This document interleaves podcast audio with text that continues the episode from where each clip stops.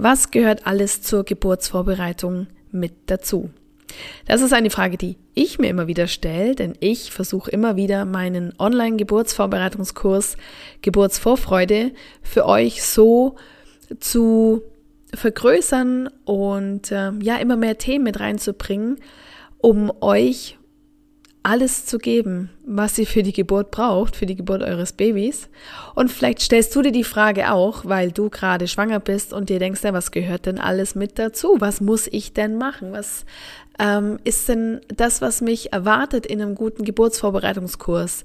Gibt es darüber hinaus auch noch andere Sachen, die ich machen muss oder machen kann im Hinblick auf die Vorbereitung auf die Geburt meines Kindes? Also heute geht's um die Geburtsvorbereitung und was alles mit dazugehört. Herzlich willkommen bei Mama viel.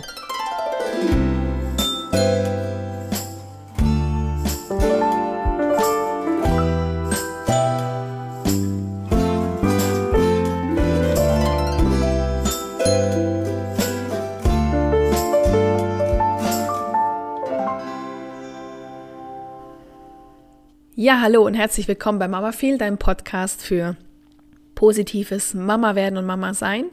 Ich heiße Stefanie Walle und ich bereite Frauen und Paare auf die Geburt ihres Kindes vor. Und zwar so, dass die Geburt als ein selbstbestimmter, positiver und angstfreier ja, Akt empfunden wird. Genau, und das mache ich mit Hilfe eines Online-Kurses, den du aktuell jederzeit starten kannst. Unter www.geburtsvorfreude.com findest du alle weiteren Informationen zu diesem Online-Kurs.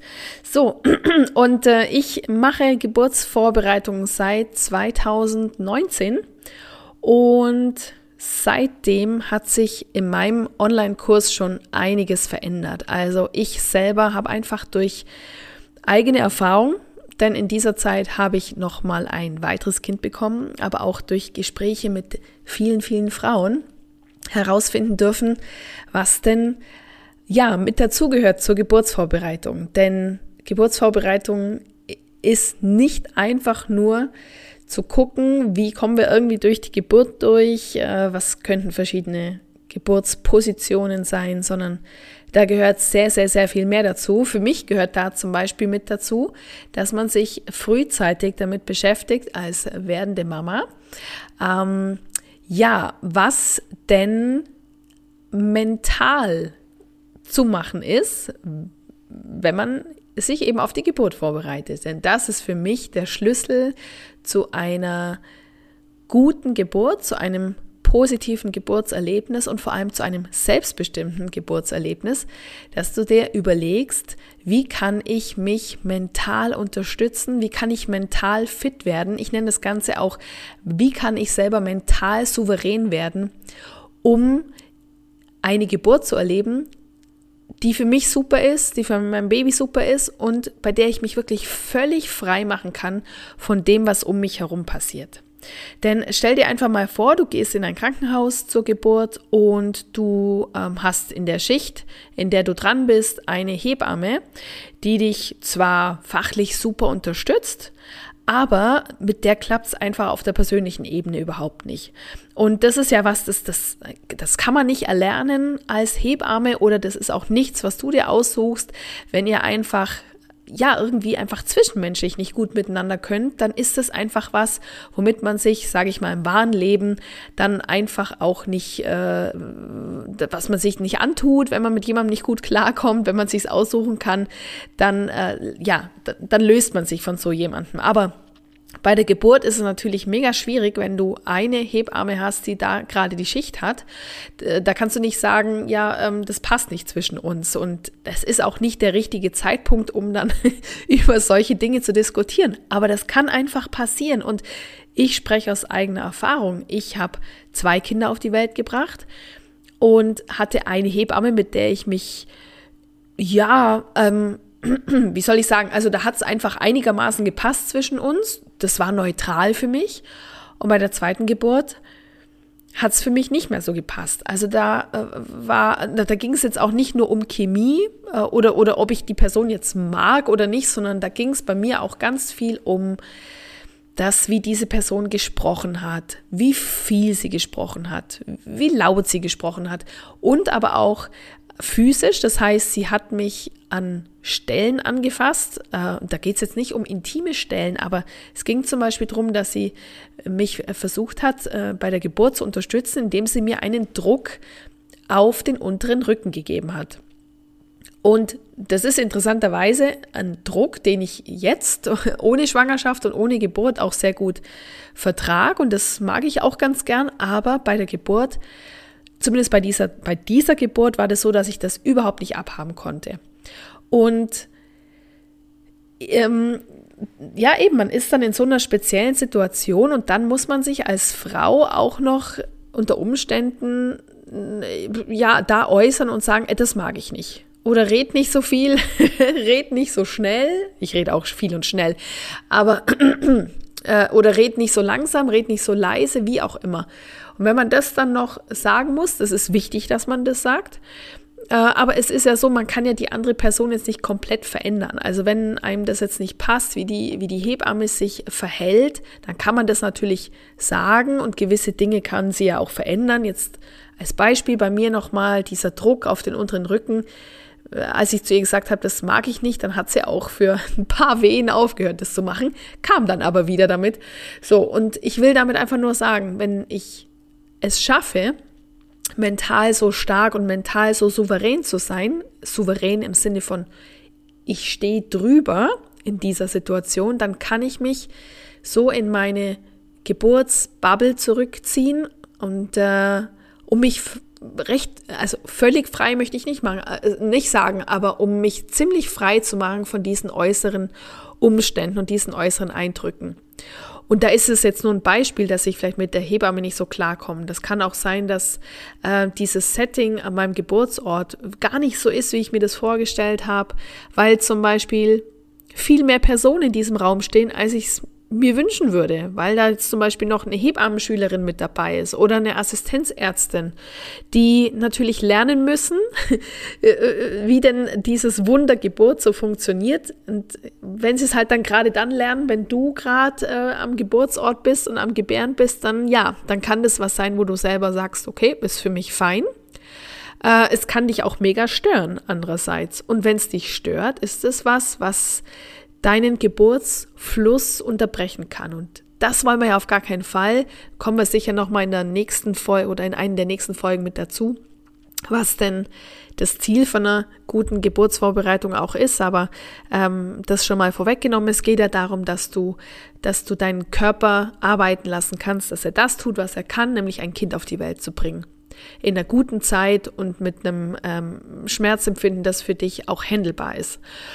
Und ähm, wenn du jetzt eben selber merkst, dass du da äh, dich gar nicht so auf dich selber konzentrieren kannst, weil dauernd jemand zur Tür rein und raus geht, als Beispiel, oder da steht jemand und guckt ganz genau oder erklärt dir, also nicht dir, sondern der, der Hebammenschülerin oder der Assistenzärztin oder dem Assistenzarzt gerade in einem Fach äh, Chinesisch, was da gerade von sich geht, dann kann dich das echt aus dem Konzept bringen.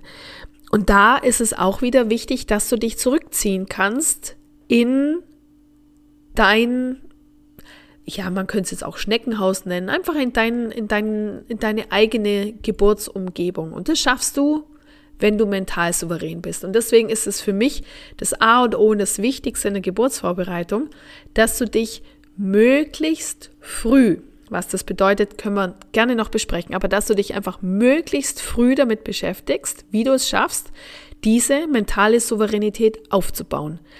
Denn das dürfte klar sein, das ist kein allzu leichter Akt diese mentale Souveränität aufzubauen, weil dann wäre es ja leicht, wenn quasi du äh, einfach nur in die Geburt gehst und sagst, oh ja, wenn da äh, Sachen sind von außen, die mich stören, Geräusche, Gerüche äh, oder dass da jemand steht oder eben die Hebamme, die mich anfasst und das mag ich vielleicht nicht so, ja, dann, ähm, dann, dann, äh, dann schalte ich das einfach aus und konzentriere mich auf mich.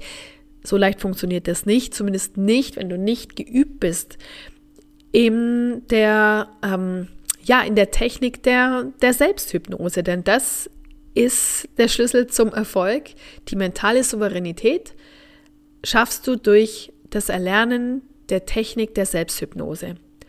Unter anderem dazu gehören aber auch Affirmationen, mit denen du in der vorbereitenden Zeit arbeitest und auch Visualisierungen, aber klar, der Kernpunkt ist immer die Selbsthypnose. Und das ist ja auch der Kernpunkt des Hypnobirthings. So, also, und das ist eben was, was, ja, im Grunde genommen, wenn ich Anfragen von Frauen bekomme, die schon überm ET sind, also über dem errechneten Geburtstermin und dann noch mit Hypnobirthing starten wollen, dann kann ich nur, also ich bin die Letzte, die sagt, das klappt nicht mehr. Aber das heißt natürlich wirklich die Zeit bis zur Geburt, wann auch immer die dann ist, maximal ausnützen. Also am besten am Tag mindestens ein oder zwei Stunden dich wirklich ganz intensiv mit dem Thema beschäftigen, sodass du es dann so, so dermaßen verinnerlicht hast und so drauf hast, dass du dann die beste Chance hast, wirklich bei der Geburt diesen Trance-Zustand zu, ähm, ja, zu generieren und auch zu halten. Viel, viel besser ist es natürlich, wenn du früher startest. Und was heißt früher? Ich kriege Anfragen von Frauen, die ganz frisch schwanger sind und eben, wie gesagt, auch von Frauen, die schon sehr, sehr fortgeschritten sind. Wann ist denn der richtige Zeitpunkt? Der richtige Zeitpunkt ist dann, wenn du für dich selber spürst, du musst jetzt Geburtsvorbereitung machen. Und ich sag immer, das lieber ist mir, es fängt eine Frau erst in der 34., 35., 36.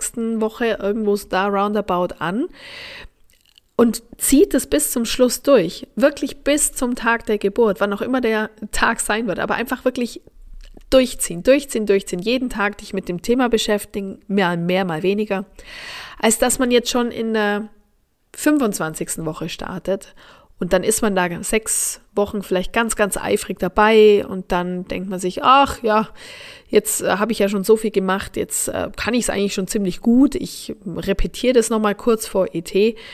Das ist nicht der richtige Weg, weil das ist etwas, Dafür, dafür bist du dann auch nach diesen sechs Wochen als Beispiel äh, noch nicht geübt genug darin, um das dann wirklich auch auf die Schnelle nochmal abrufen zu können. Also lieber später starten und wirklich bis zum Schluss durchziehen.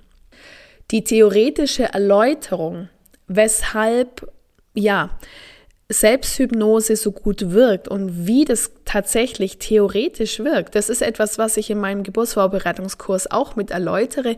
Das ist aber, finde ich, nice to have. Also ich bin der Meinung, das muss man jetzt nicht unbedingt gehört haben und man muss es nicht unbedingt verstehen, wie mit ähm, mit Hypnobirthing, mit Selbsthypnose zum Beispiel das Angst-Spannungs-Schmerz-Syndrom ähm, durchbrochen werden kann oder auch das Mind-Modell, das hinter der Selbsthypnose steckt. Das sind Dinge, ich, also ich bringe es mit rein, weil ich ja der Meinung bin, wenn es jemand interessiert und das für jemanden auch wichtig ist, um das Ganze wirklich verstehen zu können, dann ist das eine Option, eine optionale Sache, ist aber etwas, was, wie gesagt, für mich jetzt nicht zwingend zum Kern der Geburtsvorbereitung gehört wohingegen ähm, natürlich äh, die Atemtechniken absolut dazu gehören.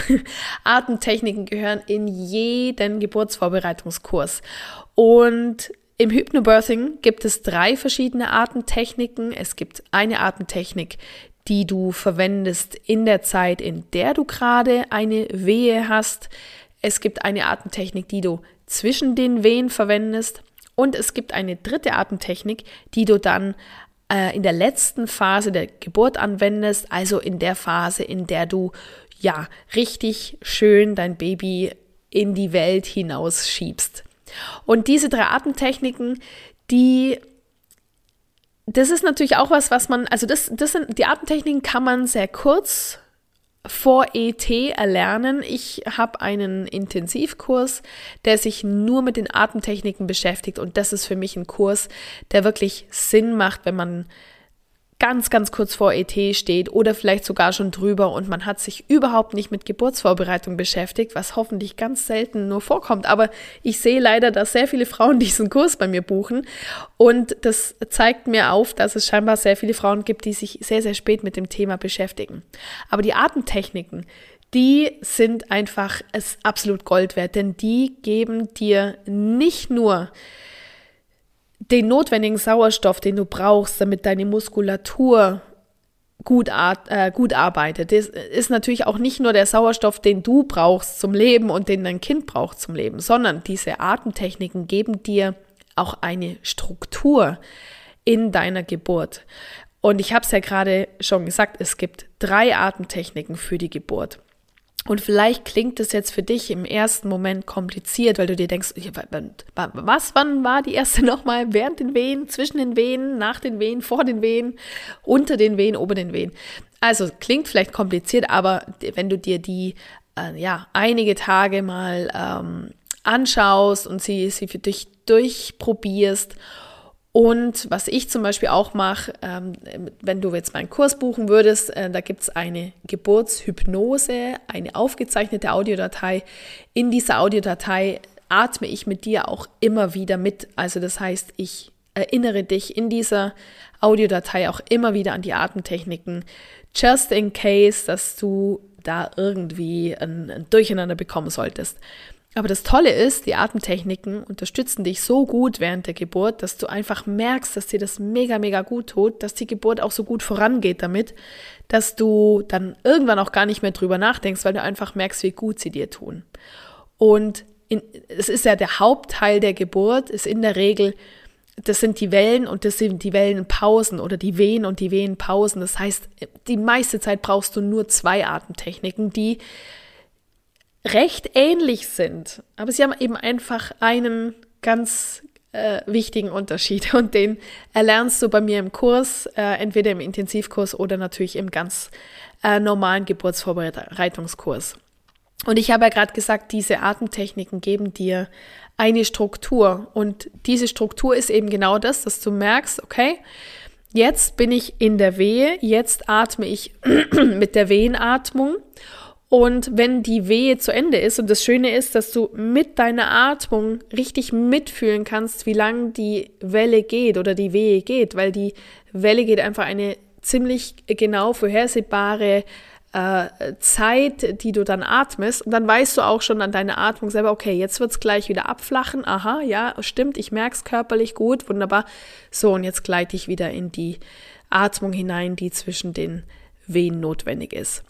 Also das, und dann merkst du, wie das geht wieder weiter. Ah, jetzt komme ich wieder in meine andere Atmung. Das gibt dir einfach auch wie ein Leitfaden. Es gibt dir was an die Hand, wo du dich dran orientieren kannst, wo du dich festhalten kannst und was dir eine Struktur gibt. Und damit gibt es dir auch Sicherheit, weil du nicht so einfach, ach Gott, was, was, was kommt jetzt und oh, schon wieder mm, und da, zack, sondern puh, ich konzentriere mich auf meine Atmung und habe damit etwas, was mich erdet und was mich gleichzeitig mega, mega gut unterstützt in meiner Geburtsarbeit. Also Atmung ist neben der mentalen Souveränität das A und O.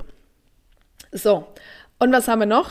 Wir haben noch die körperlichen Aspekte der Geburtsvorbereitung, die mit dazugehören. Und körperliche Aspekte sind sehr, sehr vielfältig. Also dazu gehört zum Beispiel mh, mm, die Dammvorbereitung. Also die Vorbereitung, die gezielte Vorbereitung deines empfindlichen Damms, dass der während der Geburt ja so elastisch wie möglich bleiben kann und natürlich schlussendlich so unversehrt wie möglich bleiben kann. Und ähm, du kennst vielleicht die Ausdrücke, dass man während der Geburt einen Dammriss erleiden kann oder dass man einen Dammschnitt bekommt. Ähm, und ich weiß nicht, wie es dir persönlich geht. Im, Im Umfeld ist es so, dass also bevor ich mein erstes Kind bekommen habe, habe ich sehr, sehr häufig was von Geburtsverletzungen gehört. Und das ist das, was mit Geburtsverletzungen gemeint ist. Es kann natürlich, ja, der, der Vollständigkeit halber auch noch was anderes sein. Es kann auch noch Verletzungen an den Labien, also an den Schamlippen geben. Aber in der Regel geht es darum, die Dammverletzung. Wenn man von Geburtsverletzung spricht, zumindest von äußerlichen Geburtsverletzungen. So, und ich habe also vor der Geburt unseres ersten Kindes ganz häufig was von Geburtsverletzungen gehört und dachte mir, das gehört fast, also es gehört wohl dazu. Also es gibt wohl offenbar keine Geburt ohne Geburtsverletzung äh, oder wenn, äh, dann ist es irgendwie mit wahnsinnig viel Glück verbunden, wenn es das denn überhaupt geben soll. So, ich habe in meiner ersten Geburtsvorbereitung also ganz, ganz konkret erlernt und gehört, wie man denn eine Dammvorbereitung äh, durchführt. Da gibt es verschiedene Wege. Und ich habe das ganz konsequent gemacht, sowohl bei Geburt 1 respektive in der Vorbereitung vor Geburt 1 und sowohl auch bei, äh, bei, bei unserem zweiten Kind in, der Vorbereitung. Und ich kann nur sagen, es gibt Geburten, die völlig ohne Geburtsverletzungen verlaufen. Ich habe es selber erlebt und es ist so, dass ich also von den Frauen, die sich mit mir vorbereiten und natürlich auch von anderen Frauen, die andere Geburtsvorbereitungen machen, aber immer dann, wenn es um die Dammvorbereitung geht und die wird konsequent gemacht, dann gibt es kein, entweder gar keine Verletzung oder es gibt keine gravierenden. Und keine Verletzungen oder keine gravierenden Verletzungen zu haben, ist ein echter Vorteil für die Zeit nach der Geburt, weil ganz einfach, wenn man eine grobe Verletzung am Damm hat, dann ist es etwas, es wird dann vielleicht noch genäht und ist sehr empfindlich und ähm, man ist dann sowieso etwas empfindlicher untenrum, aber dann auch noch mit Naht und vielleicht mit einem Faden, der piekst und so weiter und so fort. Also wenn man nicht richtig sitzen kann, das ist dann nämlich die Konsequenz daraus, dann, dann schränkt einen das einfach unglaublich ein, weil wir sitzen viel am Anfang, wir liegen viel, wir sind im Bett, das ist natürlich etwas weicher dann im Wochenbett, aber trotzdem wenn man nicht richtig auch mal auf dem Stuhl sitzen kann, um mal was zu essen, sondern da immer auf einem Kissen sitzen muss oder wie auch immer. Also, äh, es, es ist vielleicht ähm, so, dass man sich äh, denken mag, Dammvorbereitung ist unsexy und da habe ich keine Lust drauf. Aber ich, ich breche eine Lanze für die Dammvorbereitung. Ich kann nur sagen, Geburtsverletzungen zu umgehen oder zu minimieren, das muss es wirklich wert sein und das ist es auch absolut wert. Für mich deswegen körperliche Geburtsvorbereitung gehört absolut dazu. Und dazu gehört eben die Dammvorbereitung.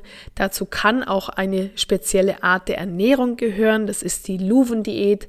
Dazu gehört aber auch allgemein das Thema Bewegung, sowas wie Schwangerschafts-Yoga oder auch Nordic Walken bis zum Schluss, Schwimmen gehen. Ähm, manche gehen auch noch Fahrrad fahren bis zum Schluss. Das ist jetzt was, das würde ich jetzt nicht unbedingt empfehlen, einfach aufgrund der Verletzungsgefahr, die äh, da einfach relativ hoch ist. Oder auch, es gibt Frauen, die joggen gehen bis zum Schluss. Pff, das ist jetzt auch was, was ich jetzt nicht auf die Wunschliste draufschreibe, einfach aufgrund der Belastung für den Beckenboden. Aber eben sowas wie Nordic Walken oder Walken zu gehen, ist echt super, weil Du stärkst dein Herz-Kreislauf-System, du bleibst fit und Schwangerschaften sind anstrengend und Geburten können sehr anstrengend sein. Das heißt, wenn du da wirklich ein gutes, eine gute Ausdauerfähigkeit hast, dann kann dir das nur helfen und gibt dir natürlich auch in der Zeit danach äh, im Wochenbett, wo du erstmal zur Ruhe kommst und dein, ja, dein, deine körperliche äh, Top-Konstitution geht auch ein bisschen zurück. Ähm, umso fitter du einsteigst, steigst, desto fitter gehst du am Ende auch aus dem Wochenbett raus. Also das gehört wirklich auch unbedingt in jede Geburtsvorbereitung mit dazu. Und ich bin der Meinung, das gehört sogar noch viel, viel stärker und viel, viel mehr dazu, als dass man in der Geburtsvorbereitung, jetzt kommt so das für mich dazu, über was man, finde ich, nicht groß reden muss. Das ist dieses Thema, wie denn eine PDA funktioniert. Ich finde es wichtig, dass man auch anspricht, dass es eine PDA gibt. Es gibt auch andere Möglichkeiten, wie zum Beispiel Lachgas, äh, um dir ja Geburtsempfindungen äh, oder auch Geburtsschmerzen zu erleichtern. Aber ich finde es überhaupt nicht notwendig, dass man darüber spricht, wie das denn konkret gemacht wird und wie das dann auch konkret wirkt. Also ich finde, das ist etwas, was man sich als Frau dann selber aussuchen kann, ob man sich damit mehr beschäftigt oder eben auch nicht, ob man es dabei belässt. Ähm, also ich muss sagen, mir persönlich hat die Information, wie eine PDA gelegt wird, nie wirklich äh, einen großen Vorteil gebracht. Also eher im Gegenteil, muss ich sagen. Ich fand die Vorstellung äh, nicht gerade prickelnd, dass äh, dann ähm, ja dann noch äh, so sowas gemacht wird am, am Rücken. Und ähm, ja, also ich fand es nicht besonders äh, wertvoll. Und äh, was ich auch finde, was nicht unbedingt erläutert werden muss, ist, wie ein, ein Kaiserschnitt abläuft. En Detail. Ich finde, ich habe zwar in meinem Geburtsvorbereitungskurs erklärt, wie ein Kaiserschnitt abläuft, als Option, wenn Frauen das interessiert, aber ich finde, das ist kein Muss, dass man erläutert, wie jetzt genau ein Kaiserschnitt abläuft. Es gibt Frauen, die darauf reagieren, äh, indem sie äh, eine Angst bekommen davor. Und das wäre schlimm, das wäre fatal, wenn du nämlich eine spontane Geburt für dich planst und dir das wünscht und es kommt dann zu Umständen, die einfach dazu führen, dass es einen Kaiserschnitt gibt. Ich spreche nicht von einem Notkaiserschnitt, ein Notkaiserschnitt, absolut, wo es um Leben und Tod geht, sondern einfach der, wo man sagt, okay, wir machen jetzt, wir entscheiden uns für einen Kaiserschnitt. Dann finde ich das nicht unbedingt notwendig, dass du vorher genau weißt, was jetzt da passiert, weil äh, dann geht ja vielleicht auch ein Film los, dass du sagst, oh, und da habe ich ja dieses und jenes Schlechtes gehört. Ich bin der Meinung, das musst du als Frau für dich selber und das kannst du auch für dich selber entscheiden, ob du es en Detail wissen willst oder ob dir ausreicht, dass es die Option eines Kaiserschnitt, Kaiserschnitts gibt. Finde ich ist absolut, absolut ausreichend. Und was meiner Meinung nach auch nicht in die, in die Geburtsvorbereitung gehört, ist es, dass man sich vorab mit x verschiedenen Geburtspositionen beschäftigt.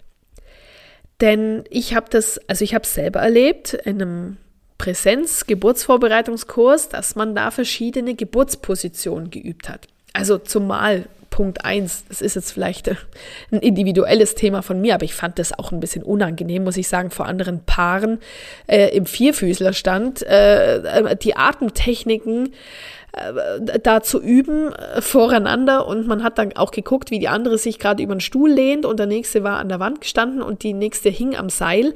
Das fand ich irgendwie befremdlich, muss ich sagen. Also das fand ich wirklich ein bisschen komisch, aber gut, das mag anderen Frauen da anders gehen. Also, aber ich muss sagen, nach zwei Geburten, mir hat das wirklich überhaupt nichts gebracht, dass ich gesehen habe, dass man sich über einen Stuhl lehnen kann oder Vierfüßlerstand oder Gymnastikball oder ans Seil hängen oder vorwärts, rückwärts, äh, querkant, wie auch immer, weil mein Körper hat mir während der Geburten schon ziemlich genau sagen können, was jetzt für ihn das Richtige ist. Ich bin absolut dafür, absolut dafür, dass man während der Geburt verschiedene Positionen ausprobiert. Absolut. Aber dafür hat es eine Hebamme, die an deiner Seite ist. Dafür hat es, oder vielleicht auch ein Arzt, oder es hat äh, einfach geburtsbegleitendes Personal, das erkennen sollte und erkennen wird, wenn es eine gute Idee wäre, die Position zu verändern wenn nicht du selber spürst, jetzt wäre es mal gut aufzustehen, jetzt wäre es mal gut, ähm, äh, jetzt, jetzt täte es mir wahnsinnig gut, wenn ich mich an meinen Partner hängen kann. Jetzt täte es mir wirklich gut, wenn ich meinen Oberkörper nach vorne lehnen kann oder zur Seite oder wie auch immer. Wenn du da für dich keinen Impuls bekommst, also meine Erfahrung zeigt mir, dass wenn ich selber keinen Impuls bekomme, dass auch der, der Vorschlag von der Hebamme dann nicht das ist, was ich hören will, aber man kann da ja offen bleiben dafür. Verstehst du, was ich meine? Ich, ich finde es einfach nicht sinnvoll, wenn ich vorher in einem Kurs mh, mm, da, da 20 Minuten, also wenn ich darüber nachdenke, wir sind da sicher 20 Minuten im Raum umeinander gegangen und jeder hat mal jede Position ausprobieren müssen. Oder auf so einen Hocker sitzen. Was bringt es mir, wenn ich vorher auf so einen Hocker sitze? Und äh, dass ich dann, pff, also weiß nicht, ob ich dann bei der Geburtstag, also das war auf dem Hocker, fand ich toll. Jetzt setze ich mich nochmal auf den Hocker drauf. Auch wenn es jetzt mein Körper gar nicht danach verlangt. Also ich finde, das ist eine Zeit, die kann man sich echt sparen. Da investiere ich lieber mehr Zeit in die Themen körperliche Vorbereitung. Lese mir noch was durch zur, am Thema Akupunktur. Lese mir noch was durch zur Dammmassage. Und mach lieber nochmal eine mentale Übung, und schaue mir nochmal eine neue Visualisierung an, um meine mentale Souveränität aufzubauen, als dass ich mich mit Geburtspositionen beschäftige. Und dann gehört für mich zur Geburtsvorbereitung unbedingt auch mit dazu, dass du erlernst oder zumindest eine, ja, erlernen klingt jetzt übertrieben, eine Checkliste hast, aus der heraus hervorgeht, was du für deine Geburtstasche alles packen musst, damit du da einen Haken dran machen kannst, dass du noch sicherer bist, und weißt, ich habe mich vorbereitet mit meiner Tasche, ich habe die griffbereit, ich muss nicht, wenn meine Wehen losgehen, mir noch überlegen, oh, was packe ich denn in die Tasche rein. Und was auch mit dazu gehört zur Geburtsvorbereitung ist das, dass du dir vorab die Dinge für zu Hause organisierst, die du an den ersten Tagen zu Hause brauchst. Und das umfasst wirklich gar nicht mal so viel. Ganz einfach deswegen, weil dein Baby hauptsächlich dich braucht. Du brauchst so ein paar Gegenstände wie äh, zum Beispiel äh, spezielle Hygieneartikel und alles andere kannst du dir heute ganz schnell im Internet bestellen. Also bevor du äh, da massiv voll ausgestattet mit Kinderzimmer und weiß nicht, was es noch alles gibt, Kleiderschrank fürs Baby voll äh, in die Zeit als Mama startest, investier wirklich lieber das Geld und investier lieber die Zeit in eine gute Geburtsvorbereitung im Sinne von mentaler Souveränität und äh, Atemtechniken und der körperlichen Vorbereitung. Und zum Schluss gibt es noch eine Sache, die mir wichtig ist zu sagen, nämlich für mich gehört auch noch zur Geburtsvorbereitung dazu, dass du dir oder ihr euch als Elternpaar Gedanken macht, wann ihr die Geburt kommunizieren wollt an Family and Friends und wann ihr den ersten Besuch in Empfang nehmen wollt. Und da appelliere ich immer dran, wirklich ähm, lieber anderen vor den Kopf zu stoßen, als etwas zu tun, was sich für euch nicht stimmig anfühlt. Überlegt euch wirklich, wann ihr zum ersten Mal diesen sehr exklusiven und sehr sensiblen Inner Circle, den ihr zwei oder ihr drei habt oder vielleicht auch ihr vier, fünf, wenn es schon Geschwisterkinder da sind, wann ihr den öffnen wollt für eure Verwandtschaft. Ja, und das war's jetzt heute mit dieser Folge. Sie ist viel länger geworden, als ich eigentlich dachte. Aber macht ja nichts. Du findest weitere Informationen zu meinem Kurs und zu mir auf www.geburtsvorfreude.com. Du findest mich aber auch unter Mama viel bei Instagram und auch bei Facebook. Und ich freue mich ganz fest, wenn wir uns bald mal wieder hören. Bis dann, mach's gut, ciao und eine wunderbare Schwangerschaft weiterhin für dich.